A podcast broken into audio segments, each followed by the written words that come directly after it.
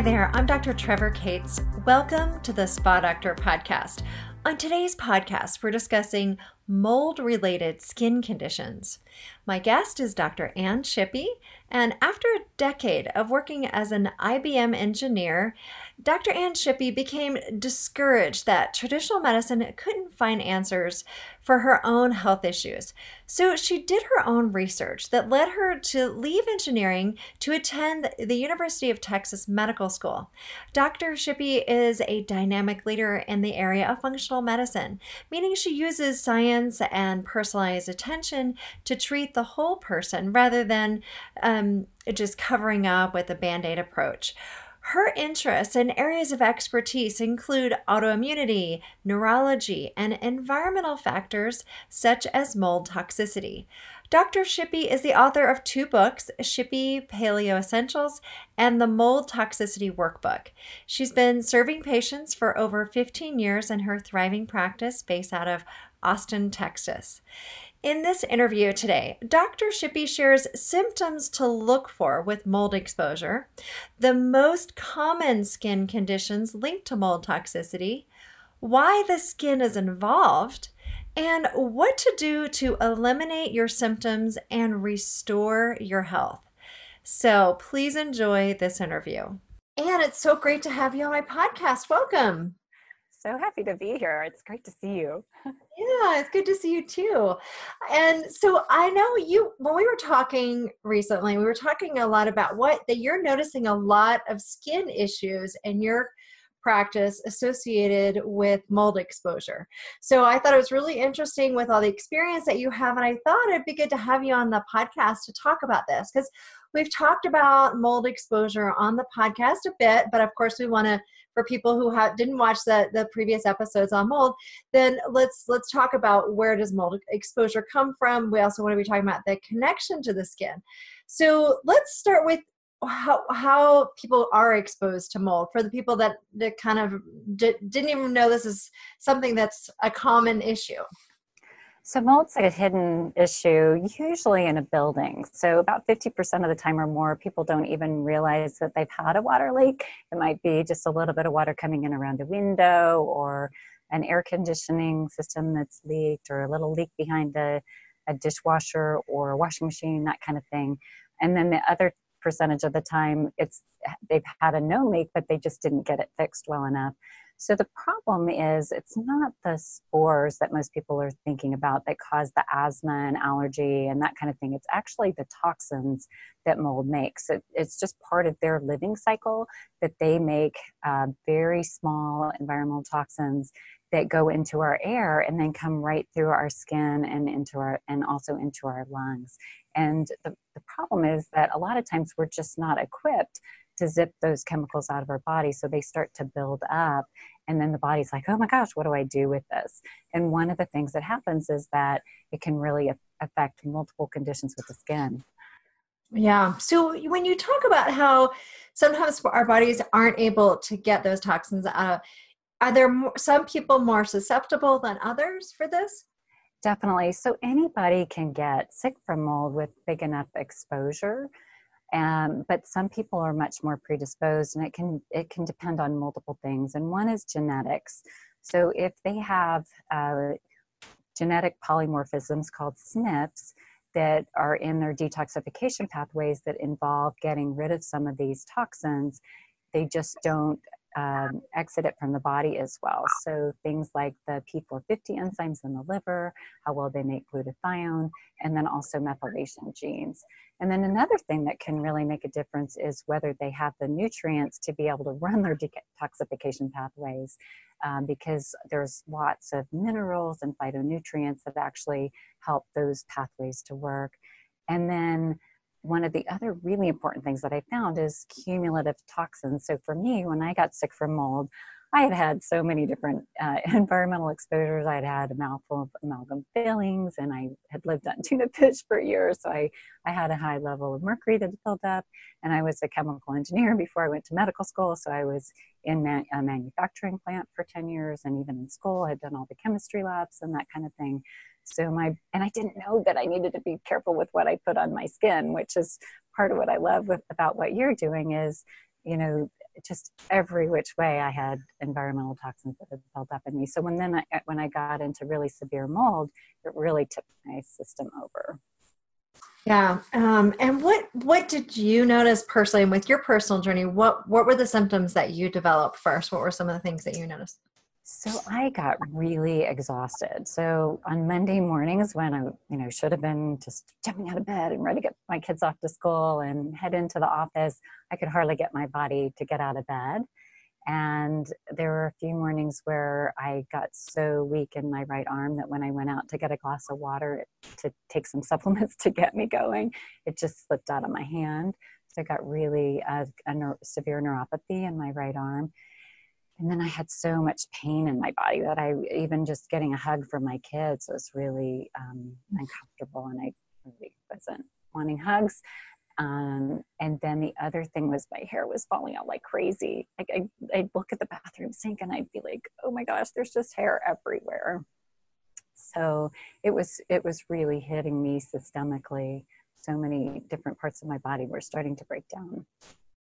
And then how did you make the connection with the mold? And how did you start connecting the dots? I feel so lucky because I think I could have gotten to the point where I was disabled. I'd gone to an environmental health conference about a year before that they had talked about toxic mold. So that, we're just not taught that about it in medical school, and it's not really in the medical journals. So you kind of just have to be lucky to run across it. Of course, now people are talking about it more, but that was 8 years ago.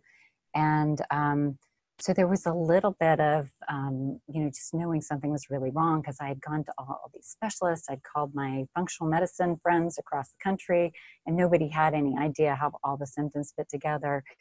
And then one of my patients, actually, she had suffered from a mold issue and also chemical sensitivity.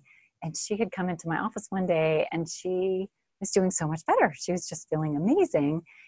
And she's very intuitive. So she just took one look at me. I thought I had it all together. Nobody could actually tell that I was sick. But she just, at the end of our meeting, she looked at me and she said, I think you've got a mold called chaetomium, and I want to know what time you get off work today. She just loved me enough that she spoke up. She said, I want to come by your house and see how I feel in it. And so she met me there after work. And after a couple of minutes of being in there, all her mold symptoms came back. And she ran out of the house and basically said, you can't stay here anymore. And she was right, because within a couple of weeks of having moved out there, I was dramatically improving. And of course, I increased what I was doing to help detoxify. And I was very, very lucky to have, I kind of think of her as an angel in my life that was an answer to prayers. Right. So you do become really good at detecting it. You become more sensitive, right? You and I were recently at an event. We were in the building, and you knew right away, just because of the symptoms that you were developing, that there was mold in the building, and so we actually laughed. But it's interesting that even after being treated, you still can be sensitive to it, right? Absolutely. I'm so much less sensitive than I was before, because they've gotten my barrel unloaded. So I have some more reserve built up in my capacity to deal with environmental toxins in general. But when there's a really severe mold issue, my body will just sound the alarms and I'll have some symptoms. So sometimes that gets a little tricky, visiting people's houses or going to restaurants and that kind of thing. Usually I can be in a place for at least a few hours and I'm go home and take extra liposomal glutathione and I'm fine. But if it's really, really bad, like that night, it's like, yeah, we need to get out of here. Yeah. And that's the thing, is that I know that some people will say, oh, well, mold is a natural substance. Why do people care about it? And but a lot of people, if they haven't, had those other things that you mentioned, like the genetic predispositions, the other toxic exposures, the nutritional deficiencies, those sorts of things, they might not notice it right away, even though it is still toxic to everyone, right? Right. That's, and it can just be a matter of time. you know, that what I see with families is that there's usually a canary. There's one person who gets sick, but when we delve into what's going on with the other family members, they've got some things going on that they're just not as sick, or they're not really associating with it. They might have a little bit of brain fog, or their hormones might be out of balance, or developing a skin rash, but not as severely ill to even start thinking, oh, well, what's causing this? Yeah. And how long were you practicing medicine before you started to shift into this? So I knew when I went to medical school, because I had made a shift in careers, that I wanted to do medicine differently than what had happened the first time I got sick, where I had undiagnosed celiac disease. But then I had one child during med school and one child during residency. So when I got done with residency, I knew I wanted to do some additional training to really augment what I was doing. But I was pretty tired, and I had these two young kids. So about 3 years into my practice, I'm an internist, so 3 years into that, I developed a couple of autoimmune disorders. And that was right about the time that you could actually find functional medicine, because it was just really birthing. And that was the answer. So I went and did the training to that, reversed my autoimmune diseases. And then I was like, okay, I'm ready. I need to start offering this to patients. So I got really brave and quit my busy internal medicine practice and opened my doors, not knowing whether anybody was going to want to come see me or not, and got really busy really quickly, because I think people are so hungry for getting their bodies really back into balance.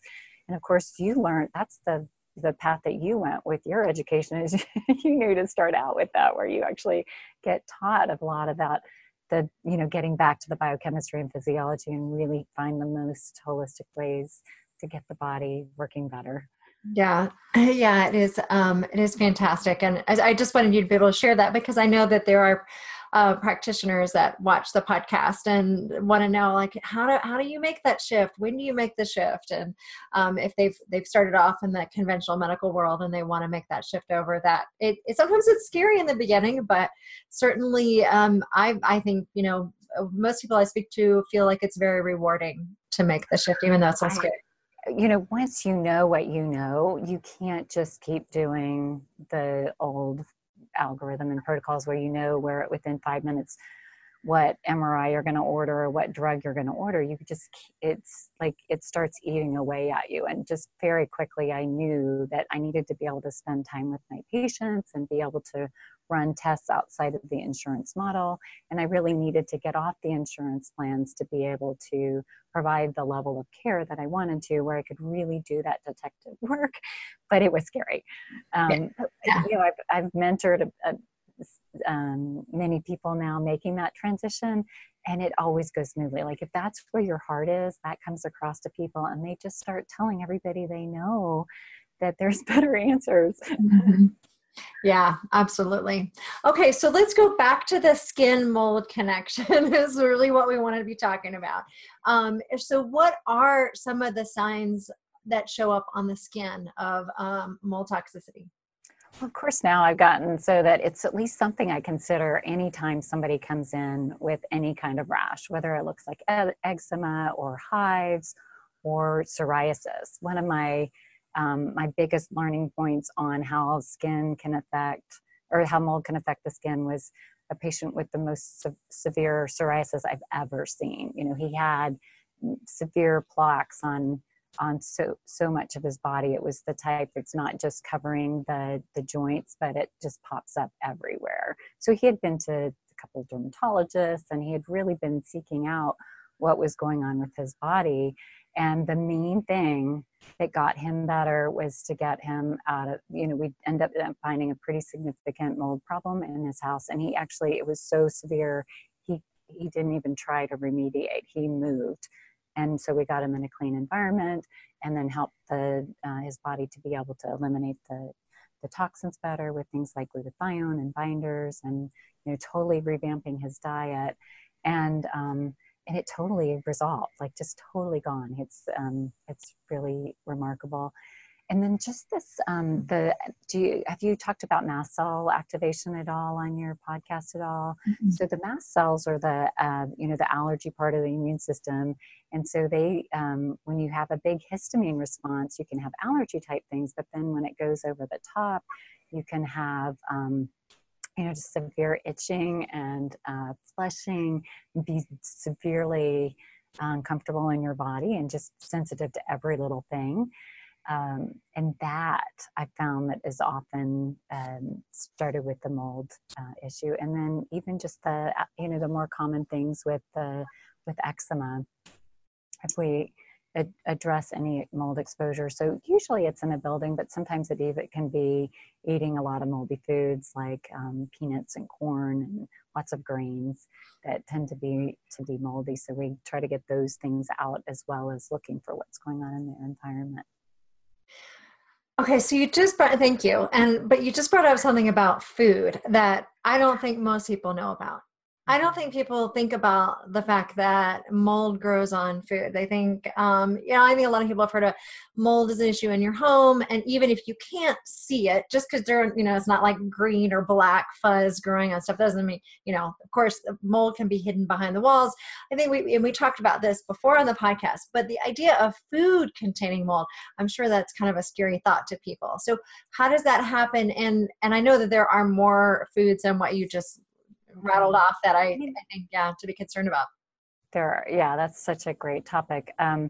So there are the obvious things that are fermented that if there's mold in it, it's going to grow just like the other things that are in anything that's fermented. So the obvious things are like wine and vinegar and kombucha. Definitely if you're having any of these kinds of things, you want to take those out. But then one of the biggest problems are the grains. So like wheat and barley and rye and corn, the way that we grow and harvest those grains, it's a huge problem. And there are some protections in place, but a lot of countries do it better than the United States does. Right now with corn, I want to just tell everybody, don't eat corn right now because there's a huge issue with corn, and they're regulating it more, and they're more aware of it with animals that are fed corn, because they manifest, that's the main thing that they're fed. They manifest the diseases very severely that can come from eating it.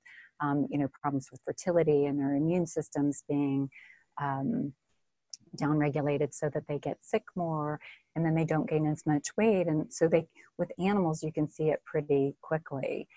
Then coffee, our friend Dave Asprey has taken it up on coffee because coffee can be so moldy. So the Bulletproof coffee, and now I think there are a few other brands as well, but they really make sure that every batch of coffee is safe and they don't have the mycotoxins from the mold in them.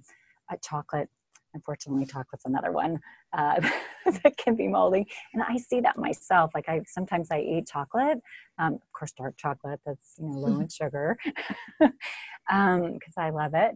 And then sometimes I feel like I do fine with it. And then other times I'm like, oh yeah, that probably had some mold, mold or mycotoxins in it. So those are the big groups. Yeah. And I know some of those foods that you mentioned can be health foods, and like there's a lot of buzz right now about fermented veggies and things like, coconut yogurt, coconut milk. And it's a whole group. And so I think that some people eat those foods thinking, oh, I'm going to feel great when I eat them. And then they don't feel great. So is that kind of one of the signs that you could have a mold toxicity issue? Yes, definitely. So one of the best things to do is to actually make your own fermented foods where you're, really picking the best ingredients that look clean and healthy and that there aren't even bacteria and things on it as well. So there are really two problems that can happen with the fermented foods. One is just that there can be toxins in it if the wrong thing's growing in it. And then the second thing is this mast cell activation that I was talking about, that it can be really getting the immune system upregulated to have that mast cell and histamine release. So it can be one or the other, just fermentation in general. And then second of all, are you getting a toxin exposure with it? So then the whole thing, coconuts can be so moldy. If you see that pink color in a coconut, do not eat it. And then the peanuts are the aflatoxin risk, and that's the one that can be so carcinogenic, so cause cancer. And the other nuts can be an issue as well. So getting them as fresh as possible and then sticking them in the refrigerator or the freezer to keep them as fresh as you can, as long as you can. Yeah, it starts to be a little tricky, right? You know, food can become complicated. Even if we're just trying to shop at a health food store, it's not always that simple. No, and that's it. I don't want people to feel discouraged because it's good to put nutritious food in your body because it does help you to really detoxify. But then we do have to be aware of some of these things because we're not as protected as we think we are. Right. And it's not that we want to eat processed food and distilled water and, you know, we can't live off of that. Right. So it's certainly, like you're saying, you still want to be eating, you know, food from the garden and, you know, eating whole foods and all those sorts of things. I think the big takeaway though is do as much as you can to make things yourself, like buying things that are already fermented instead of doing it yourself, where you know what you're starting with, you're watching the process, you're in your own home and your own environment. I think that's a great way, because I still think that there's going to be a lot of benefit from some of the fermented veggies, and so if you're starting from you're making yourself, I think it can still be a great thing to do. Definitely with what we know about the microbiome. So it's so fascinating, some of the research studies that are coming out looking at how the mycotoxins, the mold toxins, actually change your good bacteria and flora in your gut. And so actually having the probiotics and the fermented foods can help to mitigate some of the effects of the toxins going into our body. So it definitely is really good to add the probiotics and fermented foods that we just the ones that we know are done really well. Yeah. Just use some caution. And again, this is particularly important for people who are sensitive. And I think, you know, you've probably seen this for yourself and for your patients, you get your body into a healthier state, remove some of those toxins out of your body. Then you can, if you get a little bit of exposure to these things, you're not going to have a full-blown reaction, right? You might notice the symptoms and may not feel comfortable a little bit, but it's not like a huge immune response, right? Well, and that's such an important point, because we can get so petrified as we're going through the world that it actually does, just that fear of the world does harm, because it puts us in such a stressful state that actually in itself shuts down some of our detoxification systems and causes us to you know, have imbalanced hormones and all those kinds of things that can just rev it up. So I really encourage people to be proactive about detoxifying so that they do have those reserves and know the things that they can do to, when they do get an exposure, that they know what to do to get themselves back into balance. Yeah, absolutely. So you talked about, let's see, eczema, psoriasis, acne also is another big one. And really it probably is a lot of chronic rashes. Sometimes you might be getting patients, I'm guessing, that don't even know what their rash is. They might just have this mysterious rash that won't go away, right? Exactly. If there's any mysterious rash, that's what one of the first things we'll do is go look at mold. I really try to only look for it if I really am highly suspicious, or it's kind of, you know, we've looked for other things first, like just, you know, food allergies and getting the gut in good shape. But if there's been a long-term or just an unusual rash, and or just itching, like some people will just feel like their body's more itchy, mm-hmm. like they just, or that their skin is more sensitive to touch and to clothes and to things. If their skin is sensitive, I'll go ahead and jump into looking for whether mold might be a problem quicker. Right. And that's definitely something I've seen too, is that there are some people that can't use any skincare products, even natural skincare products, because they're so reactive. And so with those people, I always say we got to figure out what's going on there. We got to figure out what toxins and what's causing that inflammation to get rid of that, reduce that, address that, so that because people should be able to use natural skincare products and be able to live in the world, right? But when I'm just going to reiterate this, if you feel like you're just so reactive to foods, to skincare products, to things in your environment, you want to look at toxicity issues, and mold being a big one. And I do see that definitely it can be that last little tipping point for people. Like you talked about with your history of all the different exposures, and then all of a sudden you just hit a wall. Your body said, I can't take it anymore. Help me. and a lot of times it's skin. So I think, like I always talk about, skin is our magic mirror. It gives us great clues about our overall health. And it can be that early warning sign of just being super reactive, mysterious rashes. And so I'm so glad that we're talking about this. So now let's talk about the solution. Obviously, we want to get rid of the mold and the environment. And we talked about foods to avoid or reduce or to start being more careful about. What else can people do? So the first thing is to find out where it's coming from. So it's everything to consider, from where you're living to your school or work, and even your car. So sometimes people's air conditioning systems in their car get moldy, or they've spilled something, or even I had one patient who they cleaned the carpets and the upholstery in their car, and it didn't get dried out properly, and every time he got in there, he was very, very sick. So a lot of times there's some kind of clue as to where it is, so you want to get rid of it. And then you want to do the things to minimize other exposures too, like so that, what you're putting on your hair and your skin, you don't want to use things like fragrances that are from chemicals. So everything that you can think of to minimize that additional environmental exposure. And then I found that there are a few things that can really help with helping to get mold toxins as well as other toxins out of the system. And my favorite thing is liposomal glutathione. So I don't travel without extra amounts of it, because I know if I breathe in the jet fuel fumes, when you're sitting on the airplane and you're wanting to put a mask on, or if I get into a moldy hotel room or conference hall, I want to be able to take that extra liposomal glutathione. And there's multiple brands that are, many of them are very good. You want to look for that kind of practitioner brand that's kind of pharmaceutical grade.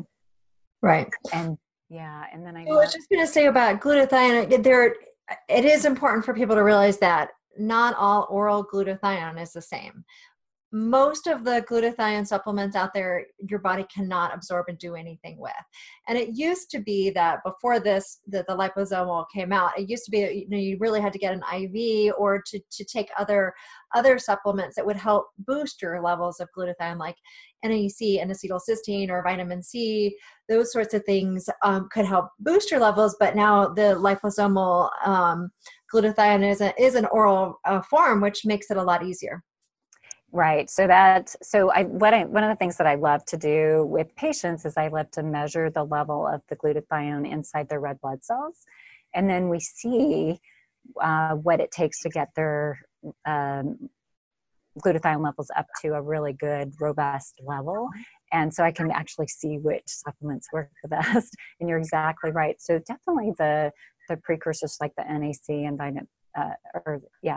vitamin C good levels of magnesium can really help, but that liposomal pharmaceutical grade, like a pretty good dose, at least a teaspoon to 3 teaspoons a day, can really get that level up, so that then the body can eliminate heavy metals and a lot of different chemicals, as well as the mycotoxins, much better. Mm-hmm. But then when you open up that, being able to dump those cells where they're stored in the body, then you want to also have some binders to kind of soften up. So things like the activated charcoal, and there's some medical clays that I like to use, pectisol, and sometimes I'll use polystyrene, but I find that the natural things actually work much better and are more tolerated than the prescription Welchol or cholestyramine binders. Mm-hmm. So you're helping the liver, give it a boost with the glutathione, and then you're helping the colon and, you know, the body eliminate, bind to, and get it out of the body, because you don't want to just stir the pot and, you know, get things going or just remove our exposure. We want to get it out of the body, right?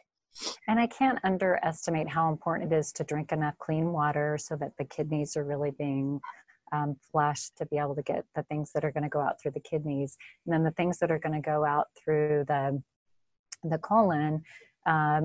We really need to have plenty of fiber and magnesium things so that the bowels are moving really well every day, because otherwise you take the risk of reabsorbing it and then your body having to deal with it all over again. And then I've really been seeing some good results from doing things like using the skin with infrared saunas.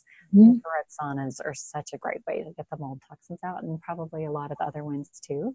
And for people that have access to it, the hyperbarics, there's now some good studies that have come out that show that the hyperbarics help the, you know, kind of bypass a lot of the mechanisms that aren't working well to get the toxins out. And do you find that depending on the person, some people have to move at different rates than others? Because I imagine you've got some people come in who are super sick, and so you might have to be a little bit gentler with those people and a slower process. Most people that come in to see me need to start very gently, yeah. Especially when they already know they're reacting to everything in the environment. They're really sensitive, and we start one thing at a time, very low doses, and gradually build up so that all these mechanisms that are needing to work together are working smoothly. Because a lot of times the reason that they've been the canary or they've got the sickest is that they've got a bunch of glitches with things not working. And then the other thing I found that's really, really helpful is to feed the mitochondria. So the mitochondria are the little organelles inside the cells that make energy. So things like CoQ10 and carnitine and alpha lipoic acid can really help each cell to have more energy to be able to deal with the whole process of unloading the toxins. Yeah.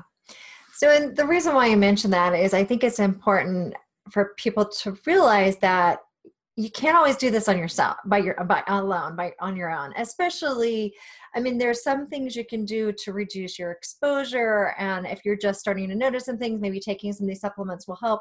But I think that for the most part, if you're really sensitive, you want to work with somebody like Dr. Shippy to help you really figure out what's the best place to start. How do we do this in a way that supports your body? Because as you're releasing things, sometimes it can create more symptoms, right?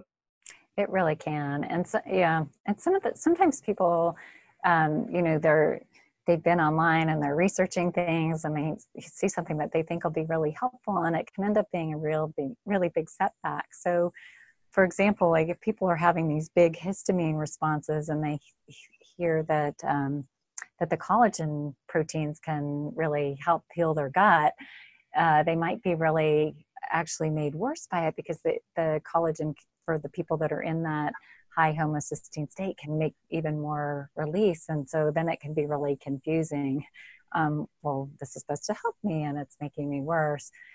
And then kind of get defeated.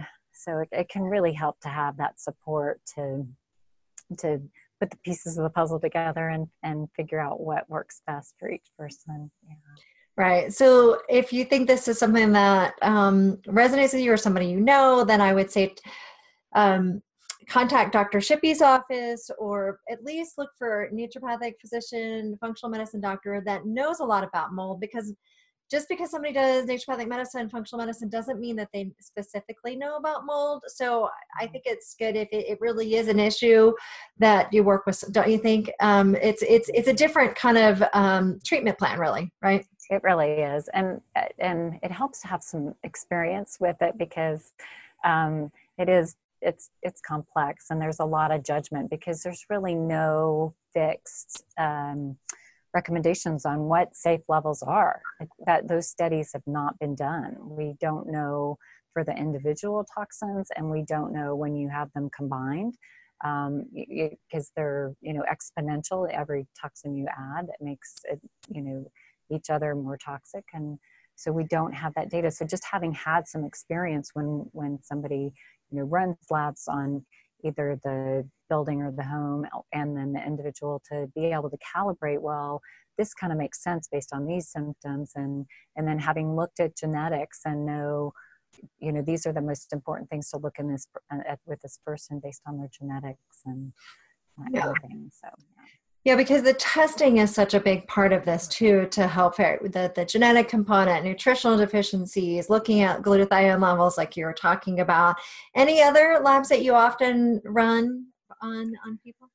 Yeah, so I one of the things that I love to do is to look at different parts of the methylation process, so homocysteine, the SAM, the SAW, and also some of the genetics that go along with that detailed methylation process, because I found that for the people that aren't getting better just by doing the binders and getting them in a clean environment, that a lot of times that's the key, is getting the methylation, that part of the detoxification and repair process working really well.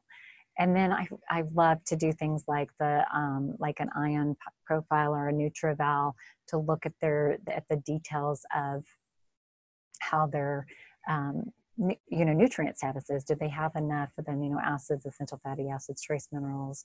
A little bit about how their mitochondria are working, to really be able to zero in on what that person needs. And then I've been doing a really fun test for about 9 months that I actually have to send off to Germany, where I can look and see what environmental toxins are sitting on people's DNA. So when there's a toxin sitting on your gene, that can really impact how that particular gene gets expressed and then that function in the body. So it's actually been really fascinating, because I've had a few patients where they had mold toxins sitting on a mitochondrial gene. So then that's exciting, because we know we have to take the detoxification process and even a step further, and make sure that those genes are cleaned up, so that then they can have that reserve to be able to be safe in the world again.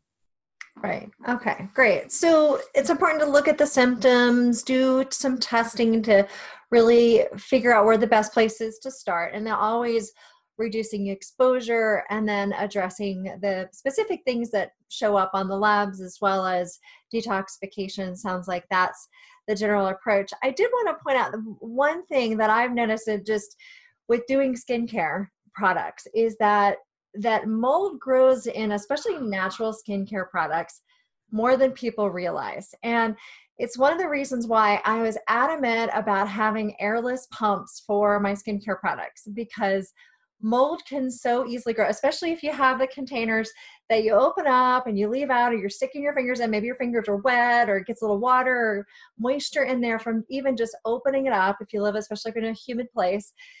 And you don't always see it. And then you're putting it on your face. So just another little tip for people. I mean, and you probably already knew that, but I just wanted to share that one little thing. Well, and I think that's so important. And I just want to congratulate you too. I was, one of the things that I recommend for patients is to go to the Environmental Working Group's cosmeticdatabase.org website and look for the cleanest products that they can find, and you have the best rating on every single product. That's unheard of, even for the natural skincare lines, to have that you know, #1 rating is, that's remarkable. So I really love what you've done with the skincare line. It's just a no-brainer. Thank you. Yeah, it's definitely a passion project, and I've loved being, you know, helping people have access to this. So it's really clean, like from an environmental toxin level, but then it also is just so good for keeping your skin looking amazing like yours is. Oh, thank you. And I just had a PRP facial, so my skin is like a little inflamed right now, but thank you. That's beautiful. Oh, thank you. It always looks amazing. Oh, well, so does yours, Ann. Okay, so tell everybody where you are, how they can find you, all the different ways, how they can find you as a patient, where they can find you online, all that good stuff. The website's AnnShippyMD.com, and if people want a little bit more information on mold, we have a fact sheet, a handout that they can get by doing the AnnShippyMD.com/mold, so that they can, so that you can have a summary of a lot of the things that we've talked about and a few other tidbits or, you know, tips on how to get better.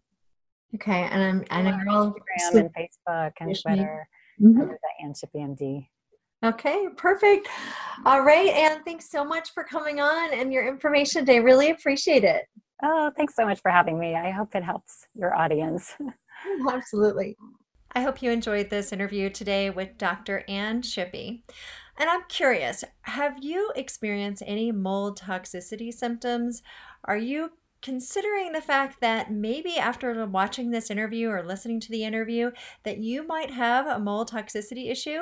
I'd really love to hear from you. So send us a message. You can message us on social media. You can email us. You can post a comment in the section below on YouTube and the website. Lots of options to reach out to us. I would love to know from you. Are you struggling with mold toxicity issues? If so, what's been your experience and what are you doing to address it? If you want to learn more about Dr. Ann Shippy, you can go to thespadoctor.com, go to the podcast page with her interview, and you'll find all the information in the show notes and link to her. And I invite you to join me on social media, on Facebook, Pinterest, Twitter, Instagram, YouTube, and join the conversation. And if you haven't already taken the skin quiz, I encourage you to do that so you find out what information your skin's trying to tell you about your health and what you can do about it. Just go to theskinquiz.com. It's a free online quiz, give you a customized report. And I will see you next time on the Spa Doctor Podcast.